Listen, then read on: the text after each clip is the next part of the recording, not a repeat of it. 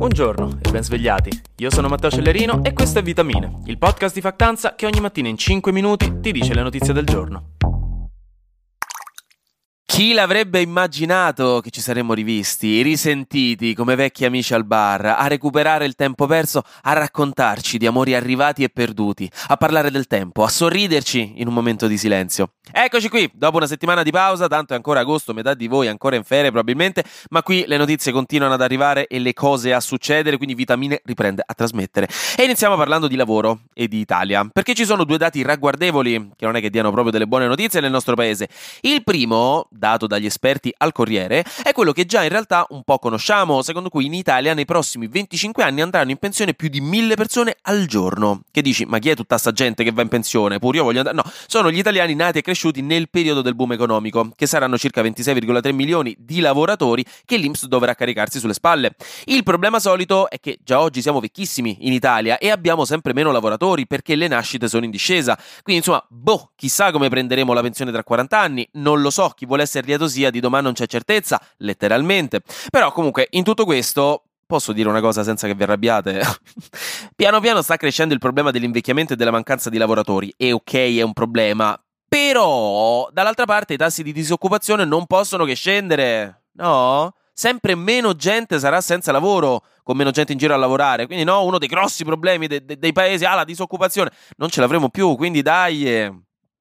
Insomma, comunque, cerchiamo di vedere il lato positivo delle cose, no? Ogni tanto. Comunque, l'altro report poco simpatico, stilato da Confartigianato, ci avvisa che in Italia stanno iniziando a mancare sempre di più delle figure di manodopera specifica in molti settori, dall'artigianato fino al digitale e all'high tech. Cioè si fa fatica a trovare lavoratori specializzati. Questo perché nessuno ha più voglia di lavorare, dirà qualcuno dal fondo del bar mentre gioca alle slot machine.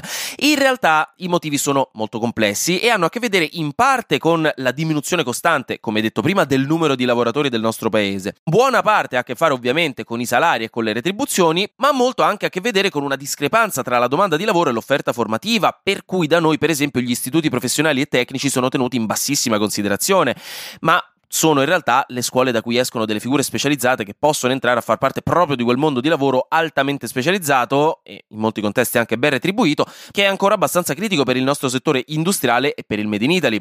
Per farvi capire, nel rapporto si parla di come la quota di persone da occupare in determinate attività sul totale delle assunzioni previste sia passata dal 40,3% di luglio 2022 al 47,9% di luglio 2023. Quindi in un anno, no, ci sono 7 punti percentuali in più di persone impossibili da trovare all'interno di lavori di questo tipo, artigianali, e i lavoratori difficili da trovare sono di più al sud e nel nord-ovest, tra l'altro, ma per esempio i tecnici specializzati nella carpenteria metallica sono i più difficili da trovare, con un 70,5% di personale appunto difficile da trovare. Poi ci sono quelli delle costruzioni e della conduzione di impianti e macchinari, questo per darvi un'idea delle posizioni di cui si sta parlando. Quindi insomma abbiamo sempre più pensionati e sempre meno lavoratori, questo è proprio il succo del discorso. Proviamo a chiedere al governo un bonus gratta e vinci, così magari vinciamo tutti qualcosina e questo smette di essere un problema nostro, che ne dite?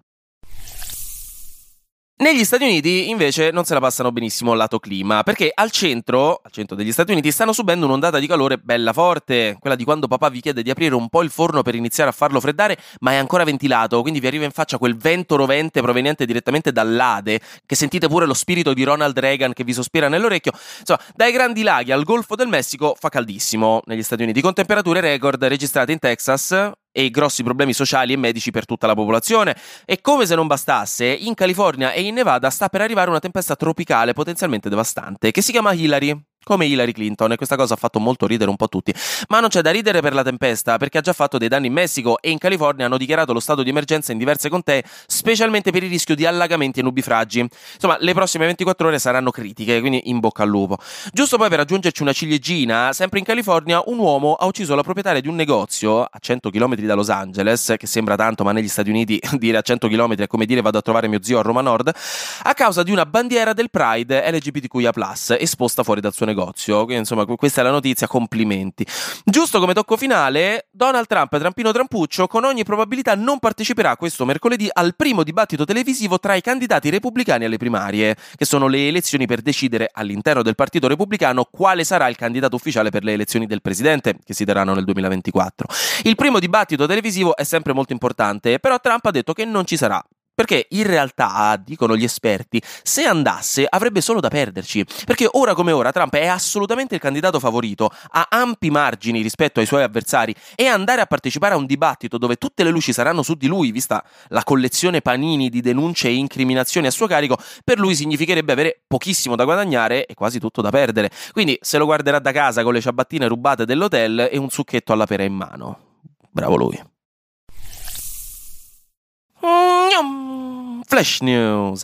Oggi è uno dei cosiddetti tax days in cui scadono i termini per pagare una roba come 148 tasse diverse, quindi vi metto il link in caption per qualche informazione extra. Non vorrete avere problemi con il fisco, vi ricordo che è l'unica cosa che riuscì a fregare Al Capone negli Stati Uniti, quindi vedete che dovete fare. In Iran un agente immobiliare per qualche motivo è riuscito a intestare una casa che stava vendendo al cane di una coppia di persone, con tanto di foto stile zia in cui il cane firma il contratto con la zampa, roba da Facebook 2010 proprio, ed è stato arrestato non tanto perché questa cosa fosse illegale, in realtà anche, ma per attentato ai valori morali, che sorprendentemente è un vero reato in Iran. Non si smette mai di scoprire cose nuove, anche perché in Iran i cani sono considerati esseri impuri. La Spagna ha vinto il mondiale di calcio femminile battendo l'Inghilterra, ma c'è stato del dramma perché durante i festeggiamenti post vittoria il presidente della Federcalcio spagnola, Luis Rubiales, ha dato un bacio in bocca alla giocatrice Jennifer Hermoso, che non era sua moglie né altro, quindi non proprio una cosa elegante o appropriata. Infine, il razzo lanciato dalla Russia sulla Luna per allunare senza equipaggio, dopo aver perso i contatti sabato, alla fine si è schiantato sulla Luna per colpa di un'orbita sbagliata presa mentre si avvicinava, e questo segna un grosso colpo per le mire di espansione spaziale della Russia, ma anche per il suo prestigio da guerra fredda, per cui ora per recuperare terreno dovrà girare una serie di film in cui un pugile russo ne batte uno americano brutto e cattivo e dopato, e deve vincere almeno 2 o 3 Oscar, perché sennò qui davvero la guerra fredda degli anni 70 la vincono gli americani.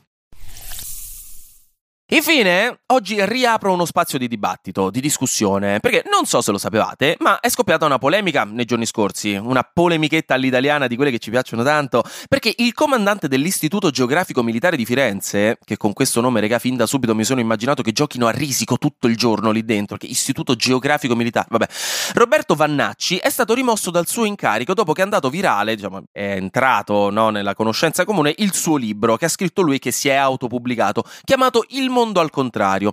In questo libro lui dava le sue opinioni, presentandole ai lui come verità oggettive sul mondo del politicamente corretto, sul fatto che i tempi cambiano, no, si scaglia contro la dittatura delle minoranze.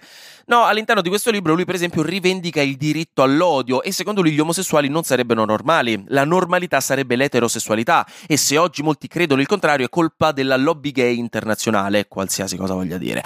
Ma poi ha anche attaccato per esempio femministe, ambientalisti, immigrati clandestini, famiglie arcobaleno, insomma la tipica insalata di riso estiva di chi vota CasaPound. Nulla di nuovo.